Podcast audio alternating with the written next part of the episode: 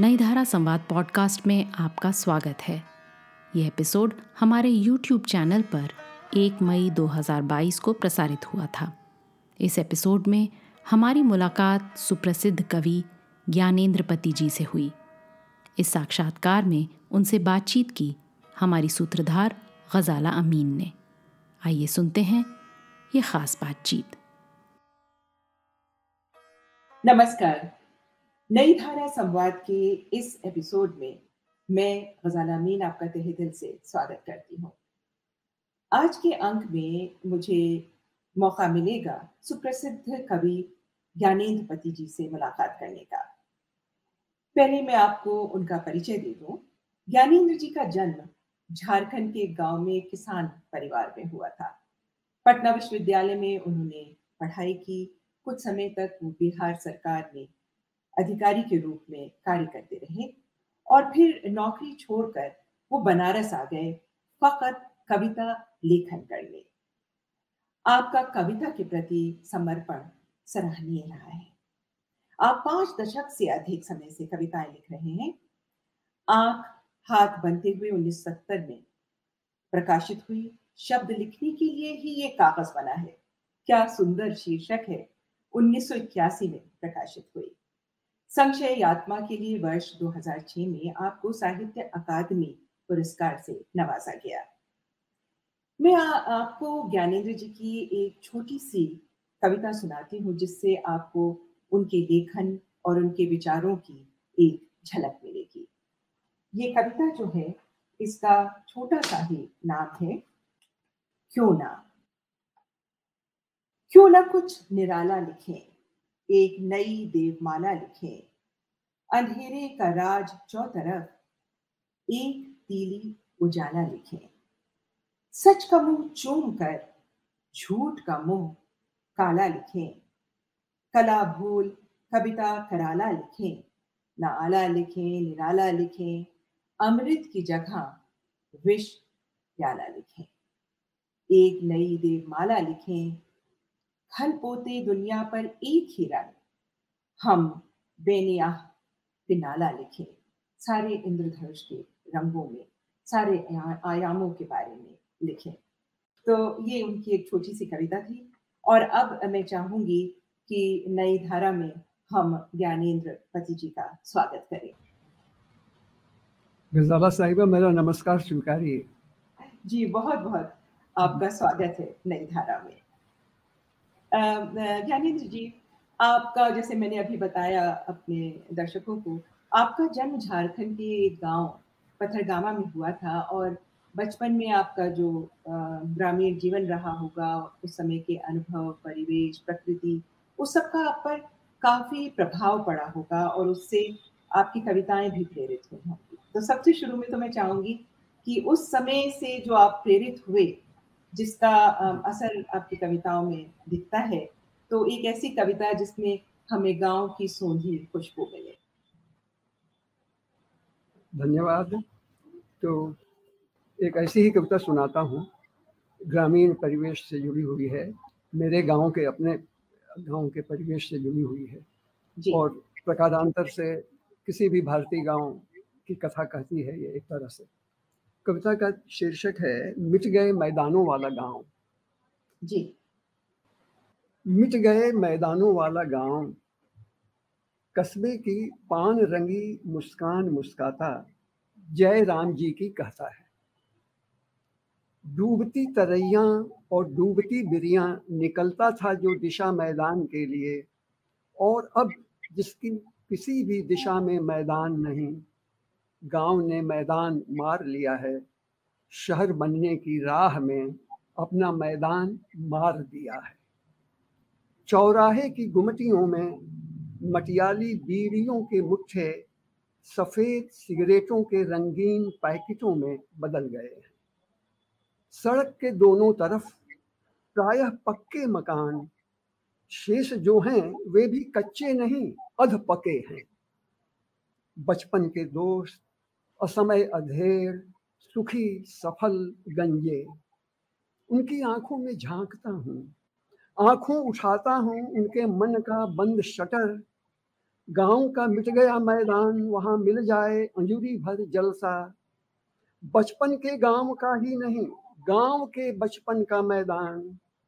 गेंद के केंद्र बिंदु वाला, जो पहली बार छिना, जब खुला वहाँ ब्लॉक ऑफ़िस। बने कर्मचारियों के आवास। कोने में जहाँ एक पाकड़ था पुराना, वहाँ ट्रेजरी, किसी ट्रेजिडी के पहले दृश्य सा, उत्सव की गहमा गहमी वाला। सिरहाने का मैदान गंवा कर ताका गुड़तारी गाँव ने, नीचे दूर, वह जो डंगाल था, अधरात जिसे पंजों खूंदते फिकरते थे सियार आते थे जब गाँव के कुत्तों को कोसने। जुड़ते थे जहाँ हम बस, बरस में एक बार गाँव भर की होलिका जलाने। लिए हरियर चने का मुट्ठा, भूंजने को अपना हो रहा चरवाहे बच्चों की गुहारें ही जब तक जिसका आकाश पक्षियों के साथ करती थी पार। खुला फैला वह ढलवा दंगाल, बना हमारा मैदान संझा का। जब हमारी उछलती गेंद से नीचे होता था सूरज, ढलते सूरज को भी जब हम गेंद की तरह उछाल लेना चाहते थे ऊपर, हमारी गेंद को गुम कर गाँव की लाल टेनों को, सांवली उंगलियों जलाने वाली गो धूज को उतरने न देना चाहते थे, किताब के और रात के पन्नों को खोलने। छिन गया वह मैदान भी कब का, एकाएक नहीं धीरे धीरे कस्बे की आहटों और कसमसाहटों ने भरा उसका धरती आकाश। और अब यहाँ के बच्चों के लिए मैदान बचा है, टेलीविज़न के पर्दे भर, बस उनके नेत्र गोलकों भर। मिट गए मैदानों वाला यह गाँव, रुमाल भर पार्कों और गोलाम्बरों और खेलनिया नभी तो घुमनिया मैदानों वाले, नगर में भी तो नहीं बदलेगा कभी। अधिक से अधिक विकसेगा वैसे कस्बे में, जहाँ गली गली खुलने वाले मैदानहीन स्कूलों के आँगन में खौलते जल की तरह खलबलाते हैं बच्चे। खेल की घंटी में बस रविवार की सड़कों पर बनती उनकी पिच रह रह पहियों से पिचने वाली। स्मृति शेष मैदानों वाला यह गाँव अपने मैदानों को गंवा बैठेगा अंतिम बार जब हम गुजरेंगे मैं और मेरे दोस्त अपना शिथिल शीश लिए फैला है, जिनके मन की सबसे निचली तह में सूख गए तालाब की पांक सा मुलायम मैदान दूब और धूप भरा। वाह, बहुत खूब, बहुत अच्छा लगा आपकी ये कविता सुनकर। इसमें कितनी सच्चाई आज की जो है, वो छलकती है। आपने पटना विश्वविद्यालय में अंग्रेज़ी विषय में स्नातकोत्तर किया और फिर बाद में आपने अपने को हिंदी कविताएँ लिखने में अपने आप को समर्पित कर दिया। तो जमाने पटना में क्या माहौल था? आपके क्या अनुभव थे? और किन साहित्यकारों से आप प्रेरित हुए? जब मैं पटना आया था तो उस समय पंशुनाथ रेणु वहाँ थे हिंदी के महान कथाकार नागार्जुन अक्सर आते रहते थे पटना, अपने गाँव जाने के क्रम में, हिंदी के महान कवि। तो इस तरह के बौद्धिक अभिभावक भी हमें एक तरह से मिले वहाँ, इस तरह के बड़े लेखकों में। पटना विश्वविद्यालय के मैं छात्र होता था, हमारे शिक्षक थे, हमारे सहपाठी थे। और उसी समय जयप्रकाश नारायण के नेतृत्व में संपूर्ण क्रांति आंदोलन भी खड़ा हो रहा था, खड़ा हुआ था। काफ़ी वातावरण में उग्रता भी थी। और एक राजनीतिक समझ भी बन रही थी। उस संपूर्ण क्रांति वाले उस आंदोलन से भी शुरुआती समय में मेरा जुड़ाव रहा।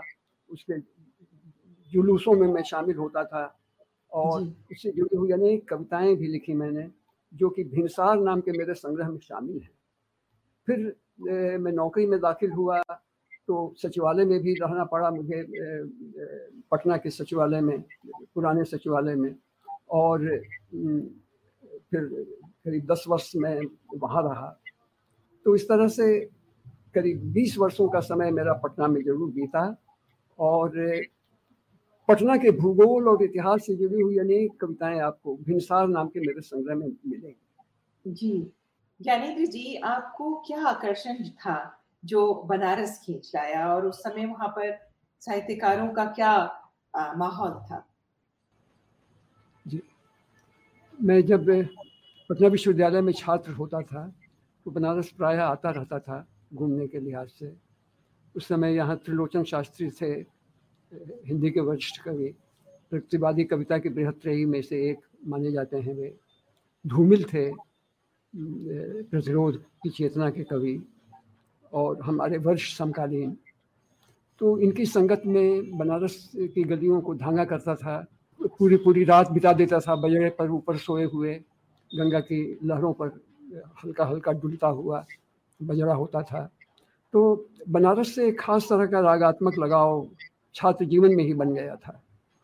तो फिर मैंने जब यह सोचा कि नौकरी मुझे छोड़ देनी है और अपने समय को साहित्य के पठन या लेखन में लगाना है क्योंकि लेखन के बारे में तो मुतमिन होकर नहीं कहा जा सकता कि कितना आप लिख लेंगे या कर सकेंगे। लेकिन पढ़ना तो ज़रूर अपने बस में होता है। तो फिर मैंने बनारस ही बसना तय किया और फिर बनारस ही आ गया और तब से बनारस ही हूँ ज़्यादातर बनारस ही रहता हूँ और यहाँ की गलियों में घूमना गंगा के किनारे समय बिताना, ये सब अच्छा लगता रहा है मुझे हमेशा। क्योंकि अनेक संस्तरों का शहर है ये। एक जन सामान्य भी यहाँ का एक सांस्कृतिक रूप से बहुत सचेत व्यक्ति होता है।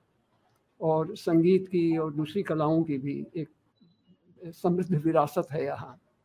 और हर एक बनारसी बहुत विदग्ध होता है।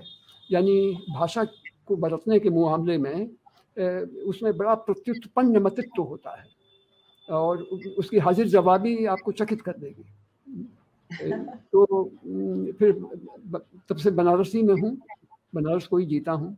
और मैंने एक बात देखी ज्ञानेन्द्र जी कि आपके जितने भी संग्रह हैं काफ़ी कर थीमेटिक यूनिटी पर आधारित हैं यानी कि एक ही विषय को लेकर आपकी कविताएँ आपके संग्रह में हैं। जैसे कि अगर देखा जाए तो आपके दो संग्रह हैं जो कि गंगा पर केंद्रित हैं।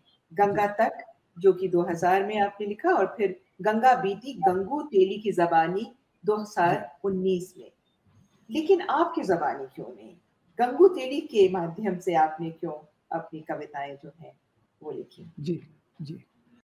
तो गंगू तेली जो एक हिंदी की बहुत मशहूर कहावत है कहाँ राजा भोज और कहाँ गंगू तेली ये उससे निकल कर आया है उस कहावत से भी गंगू तेली निकल कर आया है इस शीर्षक में। और गंगू तेली एक सामान्य व्यक्ति का, सामान्य भारतीय व्यक्ति का प्रतीक है अपने आप में। और आप कल्पना कीजिए कि अगर बाहर से आने वाले लोगों ने अगर गंगा के किनारे के लोगों को पहले देखा होता तो उन्हें गंगू ही कहते यानी सिंधु के किनारे के लोगों को उन्होंने हिंदू कहा था सिंधु के वज़न पर। तो अगर वो गंगा से मुखातिब होते या गंगा तक पहुँचते और यहाँ के बाशिंदों को देखते तो गंगू ही कहते।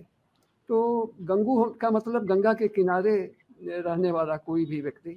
और गंगा सच पूछिए तो किसी भी नदी का नाम है हमारे यहाँ। हमारी भाषा गंगा को किसी भी नदी का शीर्षक देती है।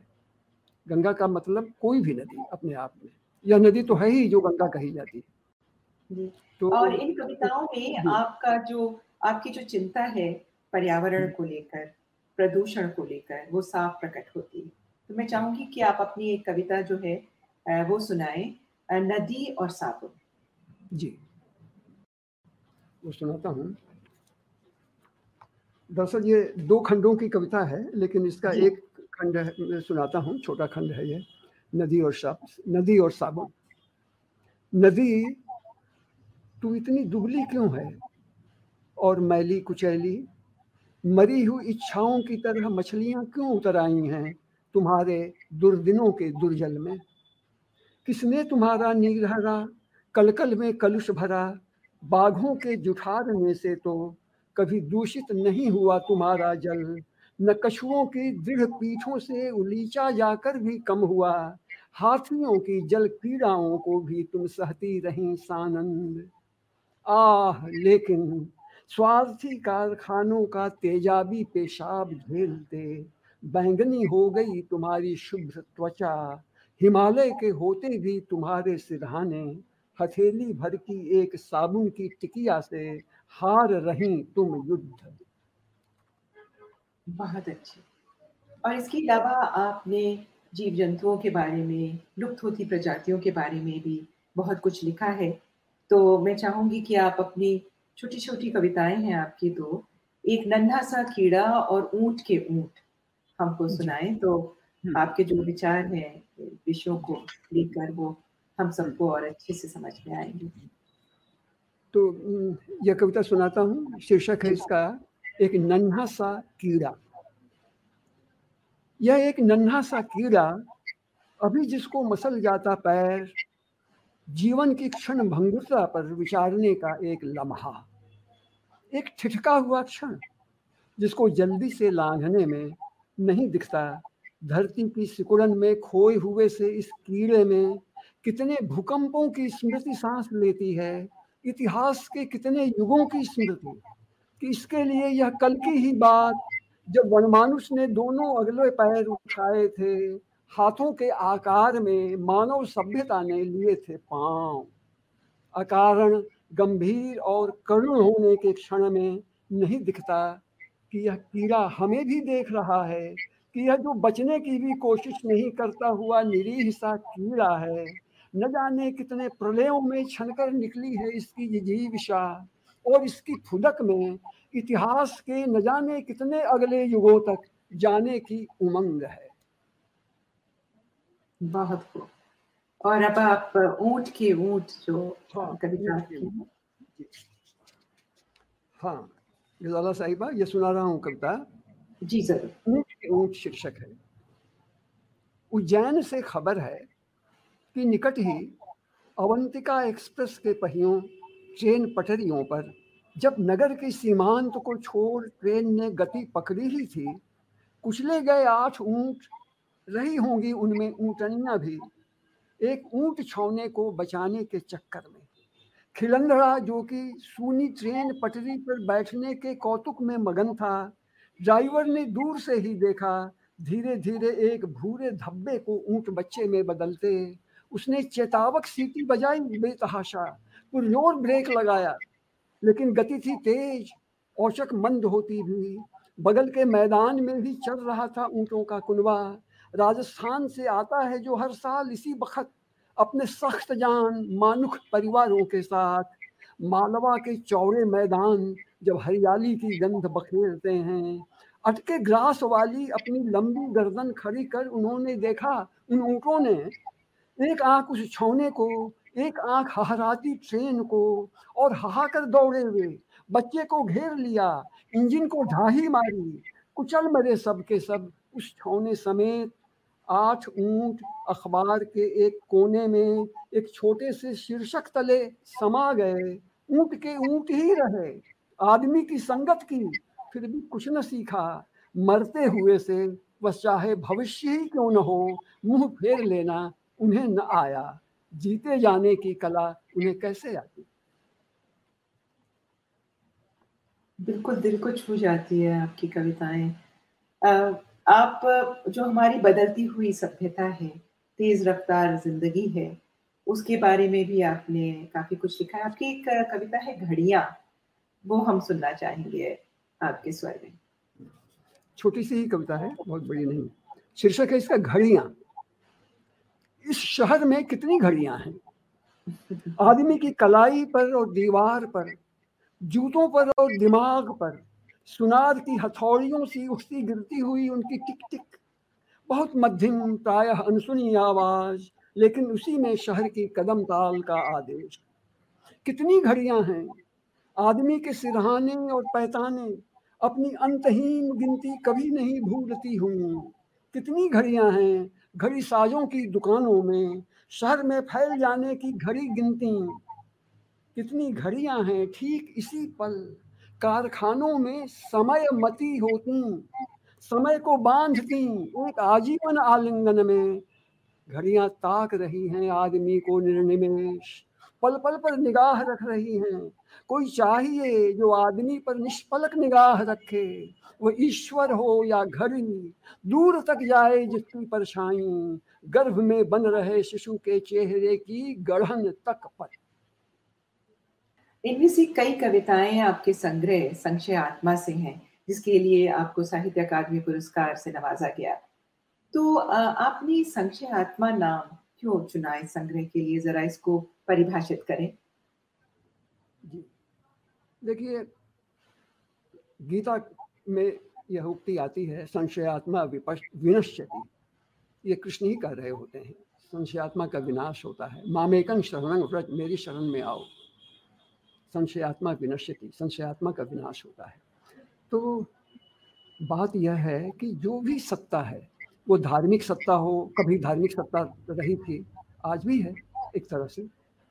राजनीतिक सत्ता हो, सामाजिक सत्ता हो, सत्ता का यह स्वभाव है कि वो पूरी आस्था की मांग करती है। वो चाहती है कि बिल्कुल मत्था टेक दें आप उसके आगे।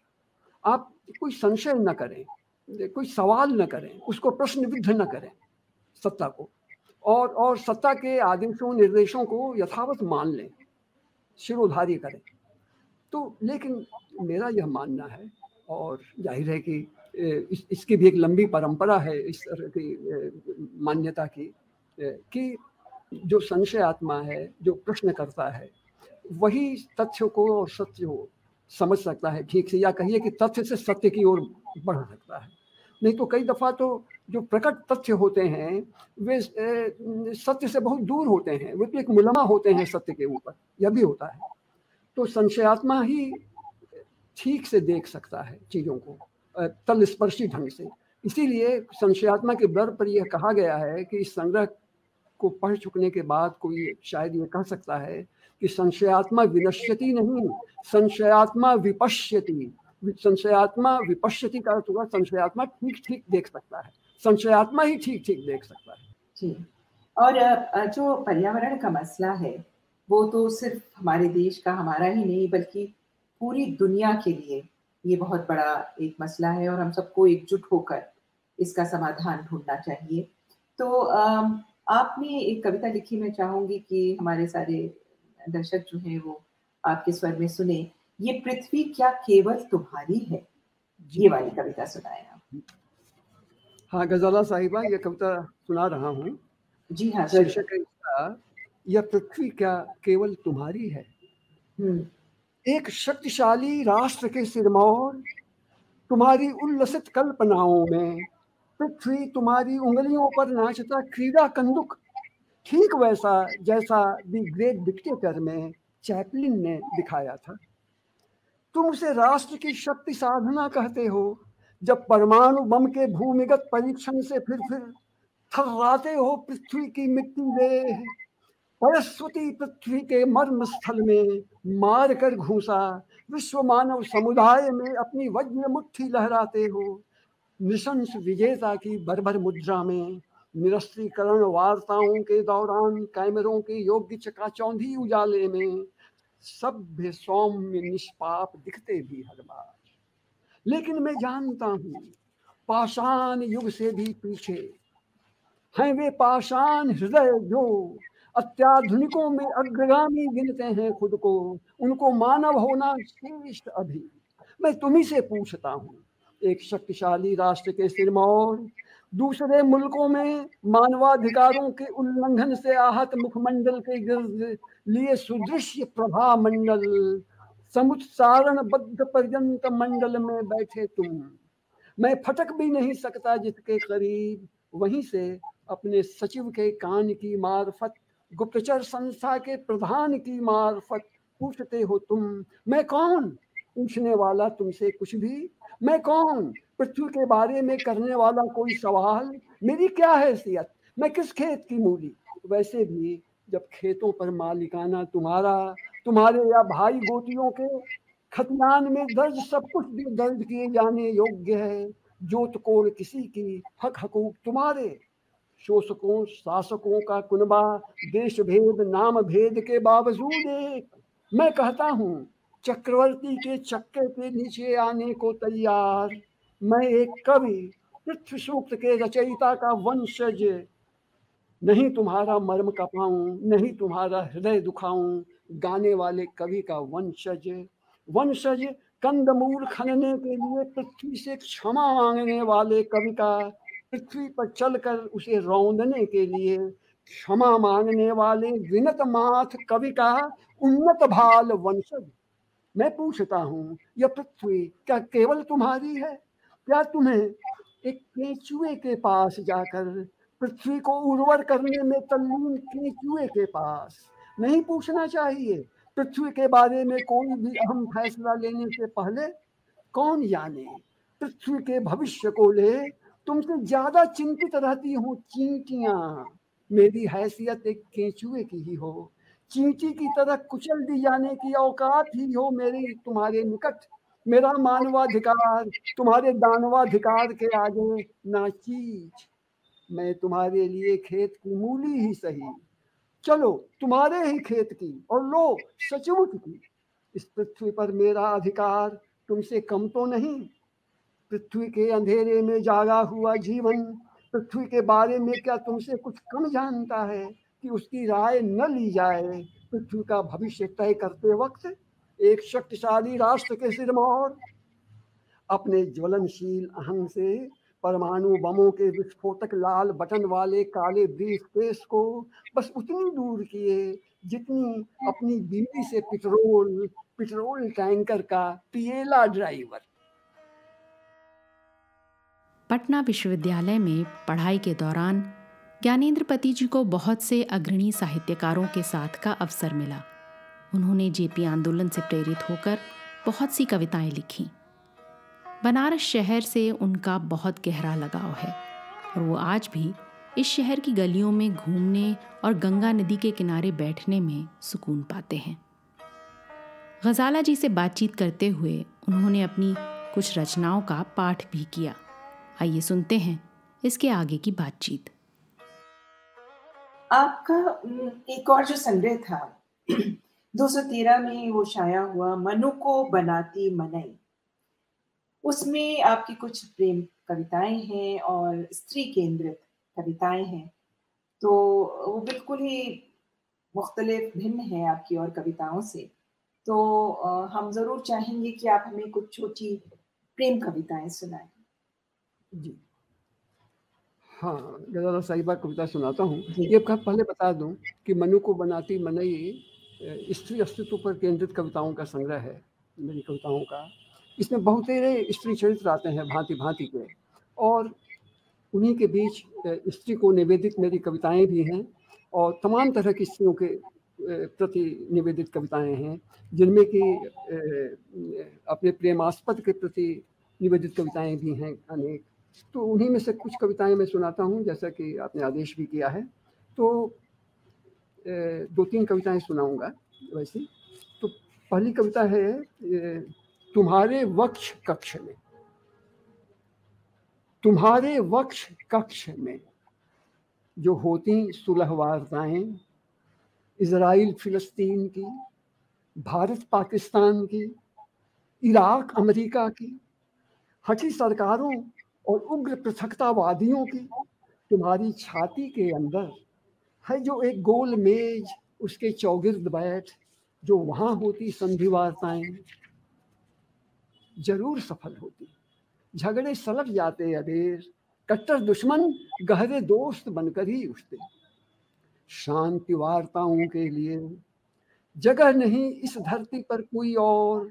शुभाषा के वायुमंडल से भरे तुम्हारे वक्ष कक्ष से बढ़कर, जानता नहीं कोई यह मुझसे ज़्यादा कि जिसकी चौखट पर टिकाते ही अपना अशांत माथा नींद में निर्भर होने लगती है देह। एक शिशु हथेली मन की स्लेट से पूछने लगती है आग के आखर। एक दूसरी कविता सुनाता हूँ। इसका शीर्षक है, आम्र मंजरियों की गंध। आम्र मंजरियों की गंध। बसी रही मेरे घर में तुम्हारे जाने के बाद पिछली बार। अब के तो तुम्हारे जाने के बाद आम्र मंजरियों की गंध उठने लगी है, मुझसे भीनी भीनी एक और कविता सुनाता शीर्षक है इसका, एक पंखुरी और। जब कभी ओशो वचन तुमने मुझे सुनाए, जब कभी ओशो वचन तुमने मुझे सुनाए, निर्वचन करता रहा मन ही मन उनका देर तक ख्यालों में डूबा निकलता गया जाने कहाँ कहाँ और आता गया तुम्हारे और करीब। जब कभी ओशो वचन तुमने मुझे सुनाए तुम्हारी सांसों की सुगंध ने बताया प्रेम के सहस्र दल कमल ने एक पंखुरी और खोली। एक कविता और सुना देता हूँ प्रेम की। इसका शीर्षक है हल्की सी उदासी तुम्हें सोहती है। हल्की सी उदासी तुम्हें सोहती है, मुझे मोहती है। कि जैसे जब सिहरावन शुरू होता है, हेमंत के सीमारंभ पर समेट ली हो ओढ़नी तूने चादर सी और साँझ गहरा रही हो, कि या कि दिन हो रहा हो मेघिल श्यामल, एक निशब्दता तुम्हारे गिर भा रही है। मैं चुप सरक आता हूँ तुम्हारे और भी करीब।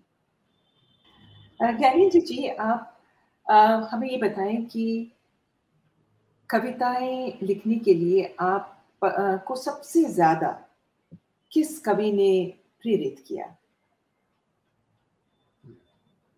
देखिए पहले तो हमें हिंदी की बात करनी चाहिए। हिंदी में निराला मेरे प्रेरणा स्रोत रहे हैं। निराला मुक्त छंद के प्रस्तावक कवि थे। मुक्त छंद की कविता लिखना उन्होंने ही एक तरह से शुरू किया। हालाँकि उसके पहले भी मुक्त छंद की कविता लिखी गई थी हिंदी में। लेकिन उन्होंने उसका जैसे कि एक काव्यशास्त्र रच डाला परिमल नाम के अपने संग्रह की भूमिका में, और मुक्त छंद की कविताएँ लिखी। जो पहली कविता थी निराला की निराला की पहली कविता, वह छायावाद की पहली कविता मानी जाती है। एक बहुत बड़ा काव्य आंदोलन था। जूही की कली उसका शीर्षक था। और ये जूही की कली मुक्त छंद की भी कविता थी और छायावाद की भी पहली कविता थी। आप कह सकते हैं कि मुक्त छंद का आविर्भाव छायावाद के साथ ही हो गया था और अब हम लोग मुक्त छंद के रास्ते पर चलने वाले ही कवि हैं। तो निराला के बाद दूसरे जिस कवि ने मुझे सबसे अधिक प्रभावित किया है हिंदी में, वे मुक्तिबोध हैं, गजानन बाबू मुक्तिबोध, जो कि मराठी मूल के व्यक्ति थे और हिंदी के कवि थे। और चाँद का मुँह टेढ़ा है भूरी भूरी खाक नूर जैसे संग्रह उनके आए, उनके निधन के बाद आए, उनके जीते जी एक भी संग्रह उनका नहीं छप पाया। लंबी कविताएँ भी लिखते थे। उनके साथ हिंदी कविता बहुत वयस्क हो जाती है। वो भूगोल और खगोल को समेटने लगती है। एक वैज्ञानिक दृष्टिकोण बहुत उन्नत हो जाता है हिंदी कविता में। उनकी शब्दावली भी बिल्कुल बदली हुई है, औद्योगिक युग की शब्दावली है।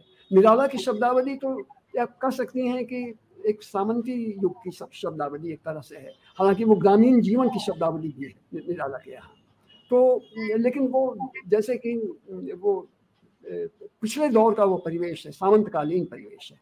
लेकिन मुक्तिबोध के यहाँ औद्योगिक परिवेश है, भाषा का भी, और काव्य चिंतन का भी, और, प्रेरणाओं का भी। तो स्वप्न शैली में उन्होंने कविताएँ लिखी। इन कवियों के अलावा नागार्जुन ने भी मुझे बहुत प्रभावित किया नागार्जुन हिंदी के ऐसे कवि थे जिन्होंने किसी को नहीं बख्शा। इन्होंने राजनीतिक चेतना से संपन्न अपनी कविताओं की मार्फत तमाम राजनेताओं या कि तमाम सत्तासीनों पर कड़े प्रहार किए, कोई समझौता नहीं किया। और प्रकृति के भी वे अन्यतम कवि थे। मिथिलांचल में पैदा हुए थे मिथिला में और मिथिलांचल की प्रकृति उनके यहाँ बहुत बोलती है। त्रिलोचन के बारे में मैंने बताया था कि त्रिलोचन के आकर्षण में बनारस में आता था, त्रिलोचन के साथ घूमा करता था बनारस। त्रिलोचन अवधि के कवि थे और हिंदी के कवि थे। तो निराला की परंपरा के, निराला भी अवधि और हिंदी के कवि थे। मैंने अवधि भाषी मूलतः थे, अवधि में उन्होंने बहुत ज़्यादा नहीं लिखा, त्रिलोचन ने तो लिखा भी। तो इन कवियों से काफ़ी प्रभावित हुआ मैं और विश्व कवियों में, मैं सबसे अधिक प्रभावित हुआ वाल्ट विटमिन से, जो कि अमेरिका के कवि थे। और और डेमोक्रेसी के लोकतंत्र के गायक थे। और दूसरे बड़े कवि विश्व कवि जिन्होंने मुझे बहुत प्रभावित किया है वे पेब्लो नेरुदा थे स्पेनिश भाषा के कवि। जिनको कि नोबेल प्राइज भी मिला था कविता के लिए। और जिनकी कविता में बहुत गहरी इंद्रियता है इंद्रिय बोध बहुत गहरा है घना है उनके यहाँ। और तीसरे कवि जो जिन्होंने मुझे बहुत प्रभावित किया वे जर्मनी के कवि थे बर्टोल ड्रेक्स जो कि फांसीवाद के ज़माने में, हिटलर के समय में प्रतिरोध की कविता लिख रहे थे, बहुत कड़ा प्रहार कर रहे थे फांसीवाद पर। उनकी कविताओं में एक ऐसा व्यंग्य है, जो कि आपको बिल्कुल निरुत्तर कर देता है, और सत्ता को भी निरुत्तर कर देता है, ज़ाहिर है। और तो उससे भी बहुत कुछ मुझे सीखने को मिला है। तो इस तरह से मैंने अपने अनेक गुरु बनाए हैं, और हालाँकि मैं उनका योग्य शिष्य आप, अपने को नहीं कर सकता मैं जानता हूँ लेकिन गुरु मेरे अनेक हैं हालाँकि मैं अपने को निगुरा ही कहता हूँ। फिर भी स्थिति यही है जो आपने बताई मैंने। जी। जो मैंने आपकी कविताएँ पढ़ी तो उसमें मुझे जो सबसे अच्छी बात लगती है वो ये कि आप इतने सहज ढंग से बहुत ही सहज शब्दों का इस्तेमाल करके बहुत गहरी बात कह जाते हैं। मैं मुझे एक कविता आपकी छोटी सी बहुत अच्छी लगी थी मैं वो पढ़ना चाहूँगी जो कि बदलते रिश्तों के बारे में है। इस कविता का शीर्षक है उनके बाथरूम में। जी जी उनके बाथरूम में वॉश बेसिन के ऊपर लगे आईने की छाव में रखे हैं दो टूथब्रश। एक लंबूतरे प्याले में बस मात भर दिखते मुँह से मिलाए मुँह दो टूथब्रश। जिस घनिष्ठता का वे एक छाया चित्र हैं, वो पिचकी हुई ट्यूब में, चिपकी हुई टूथपेस्ट सी, बस जरा सी बची है। उनके मुँह भूल गए हैं चूमना एक दूसरे को। उन दोनों के मुँह दो मुहे हो गए हैं। धीरे धीरे बेडरूम में और ड्राइंग रूम में और वहाँ बाथरूम में। वॉश बेसिन के ऊपर आईने के छाव तले एक लंबूतरे प्याले में रखे उनके टूथब्रश। माथ भर दिखते एक दूसरे के गले लगे खड़े हैं। अफसोस से भरे आईना उनके अफसोस को दुगना कर रहा है। इसमें कितनी बातें आपने कही हैं और सचमुच आपकी कविताएँ जो हैं सराहनीय हैं। और इसके अलावा जो आपने एक अनूठा कार्य किया, वो ये कि आपने कविता भविता में, आपने कविता रचना की प्रक्रिया को कविता के माध्यम से ही समझाने की कोशिश की है। मेरे ख्याल से ऐसा किसी ने नहीं किया होगा। आपको ये विचार कैसे आया कि इस तरह से आप लिखें? देखिए, कविता एक तो एक माध्यम है बहुत सी चीज़ों को कहने का भी। अंततः तो एक भाषिक माध्यम ही है वो। और इस माध्यम में ये गुंजाइश है कि ये अपने को भी निरीक्षित कर सके, अपने को भी देख सके। यानी दूसरे विषयों पर, किसी भी विषय पर कविता लिखना, क्योंकि विश्व की हर वस्तु कविता की संभावना से युक्त है। उसको अन्वेषित करने की ज़रूरत है और कवि यही करता है। कि जैसे कि कहा जाता है मूर्ति शिल्पियों के लिए कि हर चट्टान में एक मूर्ति छिपी हुई है और जो फालतू अंश है उस चट्टान का या उस पत्थर का केवल शिल्पी उसको हटा देता है और उसका वह स्वरूप उसमें निखर आता है, निकल आता है। तो इसी तरह से कविता भी बनती है और कविता अपने आप में भी एक विषय है क्योंकि ये आत्मनिरीक्षण का भी एक अवसर देती है कविता। तो इस तरह से एक कवि का आत्मनिरीक्षण भी इसमें शामिल है और इस आत्मनिरीक्षण के साथ साथ एक आत्मशोधन की प्रक्रिया भी चलती है। यानी कविता दूसरे को बदल सके या नहीं बदल सके, दूसरे को लाभान्वित कर सके या नहीं कर सके, कवि को तो उससे कुछ हासिल होता है। उसको एक आंतरिक उपलब्धि तो होती है, उसकी एक आध्यात्मिक उन्नति तो अपनी तरह से होती है। और यही उसका हासिल है अंततः। यह वह आनंद, जो रचने का आनंद, जो कि उसको मिलता है कविता लिखने से। तो जी। आप कहेंगे तो, तो इसमें से आप सुनाना चाह रहे थे एक कविता एक झलक मिलेगी हमें आपकी कविता भविता से भी। कुछ कविता कविताएँ कुछ कविताएँ। ये जो है आपकी कविता अगर आप पढ़ें तो हमारे अच्छा मित्र जो जुड़े हैं आज उनको कुछ समझ में आएगा कि किस तरह की कविताएँ इस संग्रह में हैं। शीर्षक है इसका कविता धूप छाही। अनुभूतियों की विविध वर्णी वर्णमाला में लिखी जाती है कविता, धूप छाही। कि जब तुम खुश हो वो या हो वो उदास जी से लगाती है उसकी गलबाही। अब एक एक छोटी कविता और सुनिए। इसका शीर्षक है एक कविता। एक ज्योतित कविता, जो न जाने कितने अंधेरों से गुजर कर लिखी गई है। एक हसमुख कविता जिसके वक्ष में न जाने कितनी उदासियाँ समाई हैं। एक छोटी कविता, जिसकी मितभाषिता में मुखर है ज़िंदगी की बड़ाई। एक छोटी कविता और सुनिए। धरती पर धरती की तरह शीर्षक है। जब तक एक भी आदमी दुखी रहेगा कभी दुखी रहेगा। फफोले सा फूला रहेगा उसका हृदय, और फिर भी हर अंकुर के बचपन के साथ फूला फूला रहेगा उसका हृदय। दिन और रात के दो गोलार्धों वाली धरती की तरह घूमती धरती पर घूमता रहेगा कभी उसकी भटकनों में व्यथाएँ और आशाएँ समाएँगी। जी। अब ज्ञानेन्द्र जी एक हम्म। और समस्या जो हम सबको घेरे जा रही है हम सबको जकड़े जा रही है वो है बढ़ता हुआ उपभोक्तावाद बाजारवाद।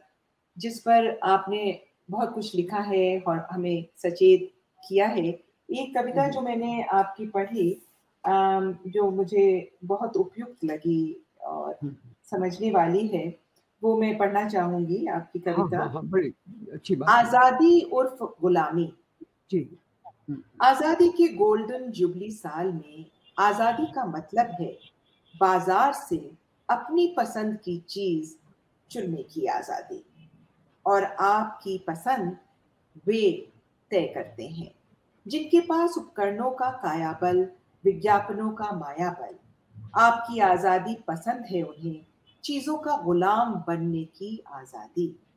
यांत्रिक सभ्यता के शीर्ष पर उन्होंने केवल कंप्यूटर ही नहीं बनाए हैं, आपके दिमाग को भी कंप्यूटर में बदल दिया है, जिसका सॉफ्टवेयर वे सप्लाई करते हैं। घर बैठे होम डिलीवरी। मुफ़्त? बिल्कुल मुफ़्त। आप भी सोचते हैं मुस्कुराकर, थैंक यू, कहना ही अच्छा है। एक बागी दिमाग का बोझ आखिरकार समाज को भी बर्दाश्त नहीं। किसी एक दिन आप नहीं कूद पड़े बाज़ार में। विश्व बाज़ार के इन दिनों में धीरे धीरे ही बाज़ार आपका विश्व बनता है। और अब तो बाज़ार के हाथों में ही छोड़ दिया गया है दिमाग। मुलायम दिमाग, जिसे कंडे की तरह गोल करता है बाज़ार, अपने अंगली चिन्ह देता, कंडे जो भस्म होने को प्रस्तुत समुद्र शाही बाडवाग्नि और पेट जाई जठ रागनी की तरह। बाज़ार गर्भ में अहरनिश जलने वाली आग को अमंद रखने के लिए। विश्व बाज़ार, जिनका जठर है, हमेशा उठा हुआ उनका शटर है। तो ये तो और ये बढ़ता ही जा रहा है और अब तो हम लोग सोशल मीडिया के भी गुलाम हो गए हैं उसमें भी चीज़ें बेची जा रही हैं। तो आ, आ, इस पे आपने बहुत अच्छा हम सबको सचेत किया है और आपने ज़िक्र किया था कि आप पढ़ना चाहेंगे उत्तर परमात्मा इस संदर्भ में। हम्म। ये कविता है उत्तर परमात्मा। आप उपभोक्तावाद की बाजारवाद की बात कर रही थी उसी ज़मीन की कविता है यह। जैसे कि पोस्ट मॉडर्निज्म होता है, उत्तर आधुनिकता, उसी तरह उत्तर परमात्मा परमात्मा के बाद का परमात्मा। शीर्षक है, कविता का, उत्तर परमात्मा। वे आपाद मस्तकशील हैं। जितना चाहो, बस उतना अश्लील हैं। विचारक के मुखमंडल वाले प्रचारक हैं। मुक्त बाज़ार व्यवस्था में वे ही उद्धारक हैं।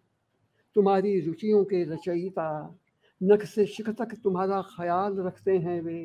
वे तुम्हारे अकारण, बंधु सकारण दिन भर की भाग दौड़ के लिए देते हैं तुम्हें कारण। दिन भर की भाग दौड़ के लिए तुम्हें देते हैं वे एक तेज और भरोसेमंद और दिग्वधुओं को भाने वाला वाहन आसान किस्तों पर, जिस पर सवार हो तुम अपने को कार्तिकेय से कम नहीं समझते। जूतों से और जांघिए से और आत्मविश्वास से और इच्छाओं से वे तुम्हें लैस करते हैं। दिन भर की भाग दौड़ के बाद तुम्हें तरोताज़ा करने के लिए वे एक महान पुष्टिदाता, पेय प्याला लिए खड़े हैं तुम्हारी चौखट पर। दिन की शुरुआत में ही ताजगी भरा टूथपेस्ट बन लिपट जाते हैं वे तुम्हारे दांतों से। झागिल शेविंग क्रीम बन फैल जाते हैं तुम्हारे गालों पर। धारदार ब्लेड बन फिरते हैं। ताजकाना प्रिय साबुन बन टोहते हैं तुम्हारी देह। दिन भर शक्ल बदल बदल कर वे तुम्हारा ख्याल रखते हैं। रात भी देर तक, दूर तक वे तुम्हारा पीछा करते हैं। तुम्हारे निद्रांधकार के बाहर बैठ रहते हैं। गोल बांधे। उनकी पर दुख कातरता देखो। अपरम पार करुणा। तुम्हारे केशों के झड़ने की उन्हें चिंता है। तुम्हारे केशों के पकने से वे ल जाते हैं। एरिया फटने के मौसम में घमौरियाँ उगने के मौसम में, मुहासों की उम्र में, तुम्हारी प्यास के मौके पर, तुम्हें भूख लगने से पहले, हाजिर हैं वे, उनकी हथेली कल्प तरु का करतल है। तुम्हारी आयु ओक लगाए, झुकी खड़ी है उनके आगे। तुम्हारी इच्छाओं का मूर्ति करता, तुम्हारी इच्छाओं का पूर्ति करता, अनंत देहों वाला, वह एक माया पुरुष है एक छाया पुरुष वैज्ञानिक की प्रयोगशाला के फूल फैल कर पूंजीवाद की निर्माणशाला बनने की प्रक्रिया में सृजा गया है वह। बहुरूपधारी, एक परमात्मा के मरने से पहले उसकी जगह लेता दूसरा छलावा।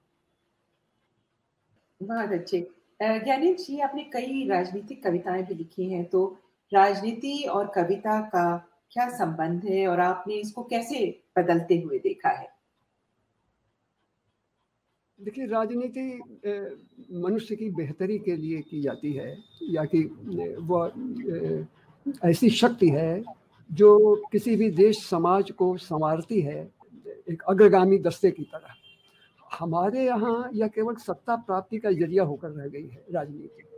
और जो, विशेषकर अपने देश में राजनीति का जो स्वरूप खड़ा हुआ है।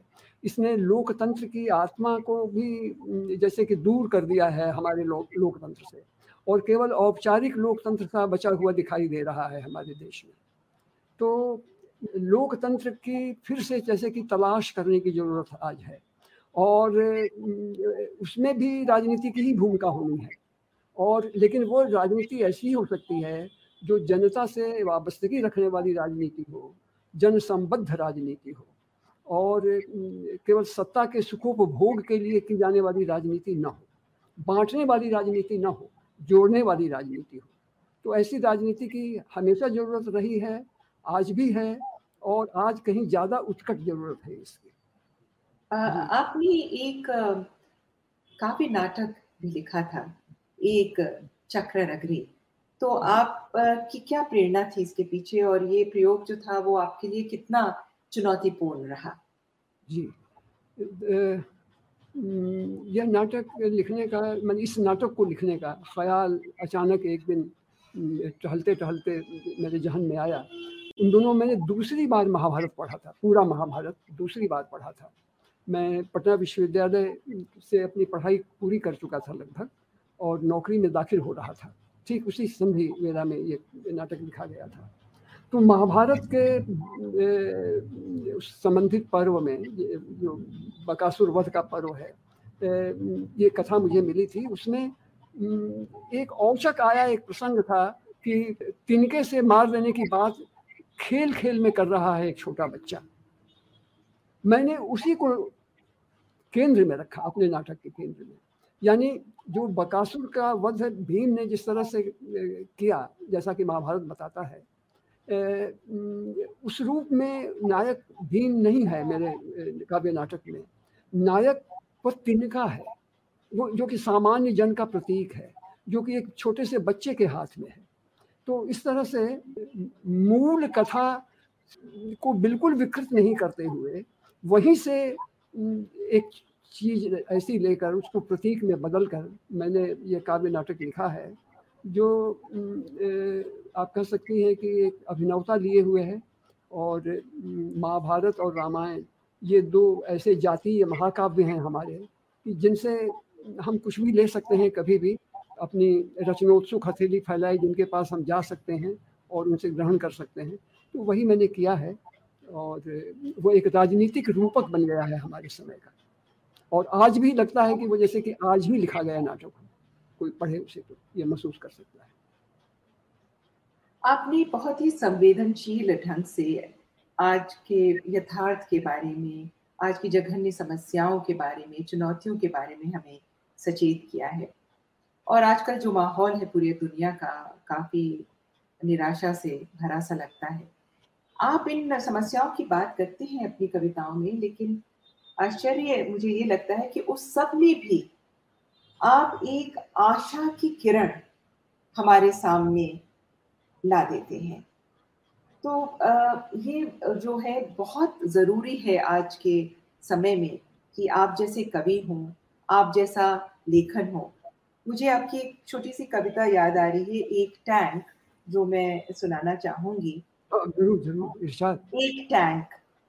हाँ। कहीं की मशहूर लड़ाई में युद्ध आहत एक टैंक नुमाइशी पिंजरे में रखा है मैदान के छोर पर। बहुत बारूद, बहुत खून इसने बहाया। बेखौफ घुमा युद्ध के मैदानों में। इसके क्रोध ज्वाल में सब कुछ हो जाता था भस्म। काल था, ये साक्षात काल। शत्रु दल का दर्प बन जाता था इसके सामने सूखा पत्ता। ये सारा इतिहास वही एक टीम के टुकड़े पर लिखा है। गाँव से आई दो विस्मित स्त्रियाँ उसे निहारती हैं। एक बच्चा ईंट से उसके ललाट पर निशाने लगाता है। बारूद उगलने वाली लंबी नली के मुँह से उड़ती है एक चिड़िया। वहाँ उसका घोंसला है। तो आप किस तरह से ये जो आशा की जो एक आशावाद जो है वो आप अपनी कवि कविताओं में किस तरह ला पाते हैं? इतनी निराशाजनक जी आशा कभी मरती नहीं है और आशा हमेशा ज़िंदा रहती है आदमी के मन में क्योंकि आदमी जो है वो एक स्मृति कुंज भी है और जो ऐतिहासिक स्मृतियाँ हैं हमारी सांस्कृतिक स्मृतियाँ हैं वो ही हमको बनाती हैं। हम जानते हैं कि ये युग चाहे जितना भी संतप्त करने वाला हो, कितना भी कठोर हो, यह बीत जाएगा, अंततः। और सबल से सबल जो दुर्दांत शासक होता है, जो लगता है कि जो कभी नहीं जाएगा, उसको भी जाना पड़ता है और सबको जाना पड़ता है। तो इसलिए आशा हमेशा बची रहती है। तो चूँकि आपने एक टैंक शीर्षक कविता सुनाई तो मेरे मन में ये उपज रहा है ख्याल कि एक कविता मैं आपको सुनाऊं जिसका शीर्षक है मानव बम। तो वो मैं कविता सुनाता हूँ आपको। आपके अगर इजाज़त हो तो। सुनाऊं? जी जी ज़रूर अच्छा। हाँ तो ये कविता सुनाता हूँ मैं गजाला साहिबा। शीर्षक है इसका मानव बम। अब देखिए ये भी तो मानव बम भी तो इधर ही बनाए हैं हम लोगों ने। ये भी तो हमारी इसी सभ्यता की उपज है इसी आधुनिक सभ्यता की उपज है। एक युद्धास्त्र। तो कविता का शीर्षक है, मानव बम। सुतली बम से लेकर ट्रांजिस्टर बम तक, कितनी तरह के बम फटे थे, मानव बमों के फटने से पहले जनसभाओं में, जनपथों पर। सुतली बम के लिए देह भर सुतली, मिल सकती थी किसी किराने की दुकान पर। कुंडली बांधे लटकती कोने में दंश दृढ़। ट्रांजिस्टर बम के लिए खोल भर ट्रांजिस्टर मिल सकता था चावरी मार्केट में या ठठेरी बाज़ार में थोक का थोक। और गुड़िया बमों के लिए प्लास्टिक की गुड़ियाएँ, चाहे जितनी किसी भी खिलौनों की दुकान पर। मानव बम के लिए, किस, जिस माँ कोख ने जाया है कोपल कोमल शिशुतन, उसने तो बिकाऊ नहीं ठहराया है उसे कितने भी ऊँचे दामों। किस माँ गली से खरीद लाए हैं वे बम का खोल बनाने मानव तन की मानव मन। भावनाओं की अनगिन उमगती कोपलों वाला। सद्य प्रस्फुटित किसी विचार से महमहाता मानव मन, विकासी प्रकृति का परम। वर्धमान जीवन का चरम।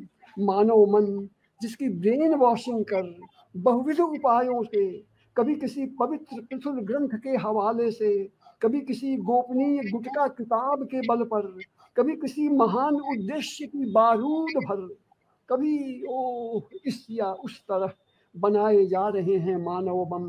तैयार किए जा रहे हैं सुसाइड स्क्वाड, आत्मघाती दस्ते किन्हीं सत्ता लोलुप सेना नायकों के हित।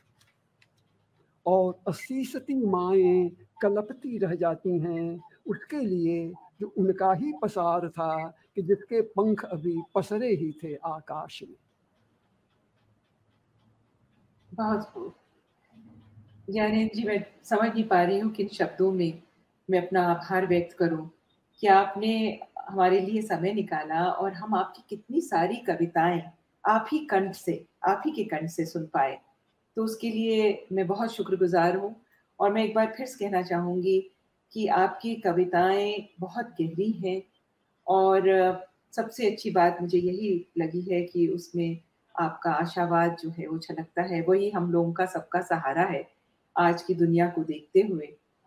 तो बहुत बहुत शुक्रिया कि आज आपको आप आपको बहुत बहुत धन्यवाद बहुत बहुत धन्यवाद। गजाला साहिबा आपने जो कविताएँ पढ़ी बहुत अच्छे ढंग से पढ़ी कविताएँ बिल्कुल जीवंत होकर आई और मुझे बहुत आनंद मिला आपसे बात बातें करके और आपके मुँह से अपनी कविताएँ सुन के बहुत अच्छा लगा। और मैं बहुत ही सौभाग्यशाली हूँ कि मैं आपसे आज बात कर पाई क्योंकि मैं तो आपकी कविताएँ पढ़ के आपकी बहुत बड़ी फ़ैन हो गई हूँ और आपके व्यक्तित्व की भी जिस तरह से जिस लगन से जिस साधना से आप कविता को समर्पित हैं वो सचमुच बहुत ही काबिल तारीफ़ है।